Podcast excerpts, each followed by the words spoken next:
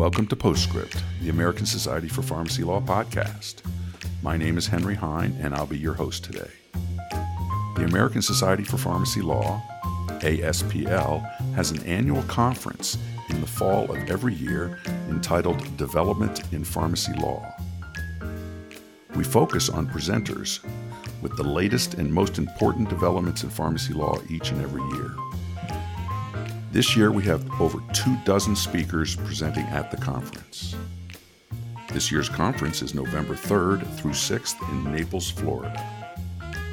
Attendees can receive up to 15 hours of CE in pharmacy, 15 hours of CE in law, and if you're lucky enough to need both, you get 15 hours in both. Registration for the conference is available at aspl.org. In this podcast series, we are featuring a few of the conference speakers with two goals in mind. One is to gain a larger feel for the background of each and every speaker and a little tidbit about what they're going to speak. Today, we are honored to have as our guests Jay Warmuth and Jane Blaney. They're both of Faegre Drinker. Thank you for joining us. Yes, thank you so much for having us. All right, welcome.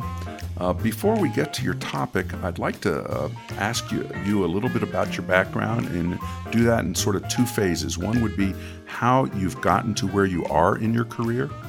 Um, we have a lot of people that love our conference from the point of view of networking and getting the CE. But separate from the CE right now, part of network is going to know where you come from and who you are. So, how'd you get to where you are, and where are you in your career? Who are your clients? Um, and you know how how you know that works out for you. So let me start with Jay. Jay, I see you're a partner.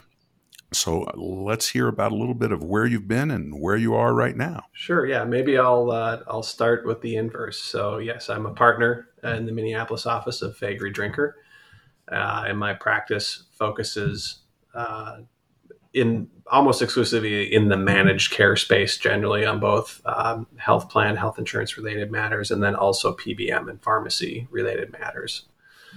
And in terms of how i got to this point i'd say the the biggest step in that journey was my time at united health group where i spent uh, about 13 years working uh, at United Health as part of their in house legal team for both the health insurance side of the business and then also the last several years as general counsel of OptumRx, their PBM. And once I determined to transition out of the in house life and back into the law firm life, Faegre was just a natural fit because they had a strong health presence, both in the insurance side and the healthcare side. And now we are are trying to um, expand our, our PBM and pharmacy services.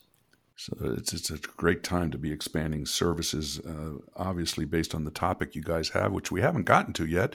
But let's jump over to Jane. Jane, uh, where have you been, and where are you now in your career? Thanks, Henry.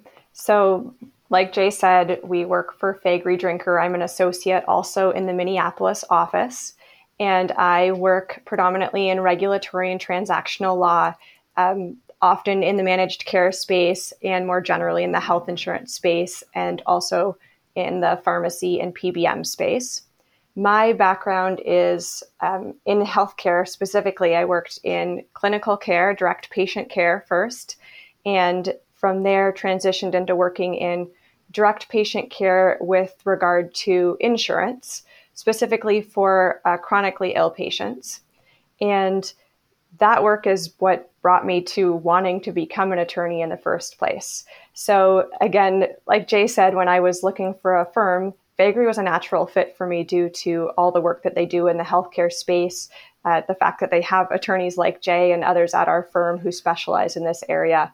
And that's how I ended up with our firm now. Wow, that sounds great.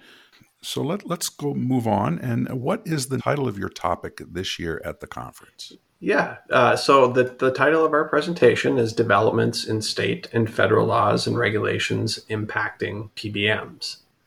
Uh, and so that's a big, healthy topic.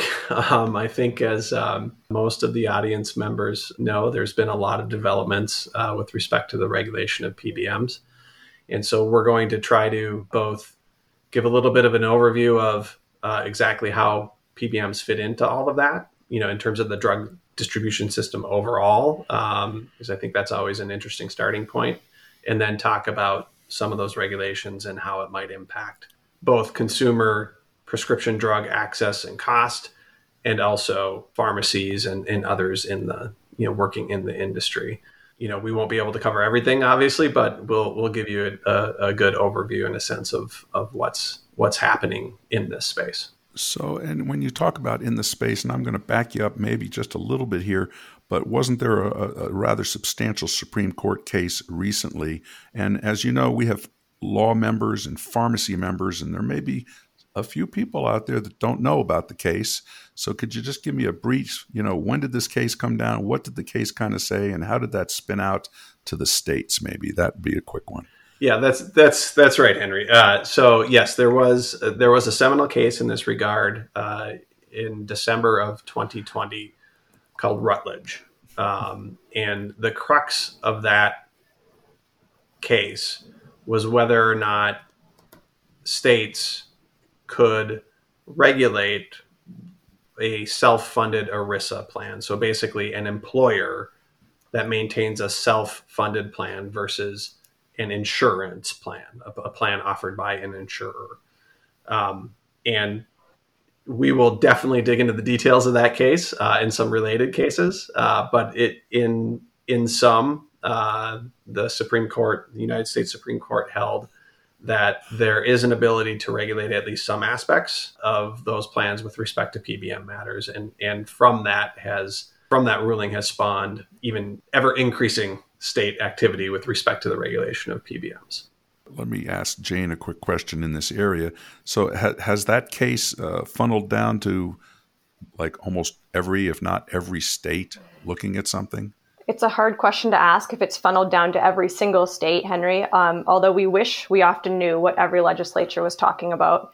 Um, but it is certainly something that we've seen impacting all of the states. Uh, the volume of regulations or bills that are even introduced each year has been increasing year over year, especially since Rutledge came down. And that's one of the exciting things about getting to present on this topic is looking at what are the regulations, um, what are these bills that are being introduced, you know what what are they designed to do? Who are they designed to protect? What are the goals of these regulations? And equally as important are are those goals being met? You know what they're intended to do is that what they're actually doing? It sounds like a really really interesting topic. I'm excited to hearing about it at our conference.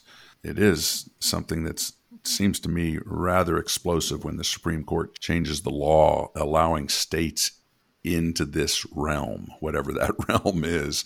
That that's just an amazing thing. Um, as we move on, um, and we like to go ahead and give you an opportunity to uh, tell our listeners uh, how to contact you if they'd like to contact you. You know, there's different ways. So, Jay, I'll ask you um, if somebody wants to get a hold of you in this area um, of your expertise, um, how would they find you? Yeah, I think probably the easiest way is to go to our website, uh, faegredrinker.com. So that's F A E G R E D R I N K E R.com. Um, and, and look me up on our, on our uh, personnel finder. Um, and you'll find, you'll find my email, my phone, um, and I'm happy to, to communicate uh, via either means. All right. And Jane, same area. How would people contact you should they be interested in contacting you? I would second that. Through the website is absolutely the easiest way to do it. All right. Really appreciate your time today. We look forward to see you at the conference. Um, and moving on, I want to thank our listeners for listening today to Postscript, the American Society for Pharmacy Law's podcast. Again, our fall conference, Development in Pharmacy Law, is November 3rd through 6th in Naples, Florida. To see the agenda and or register, you can go to aspl.org. And this is Henry Heim, and we thank you for listening.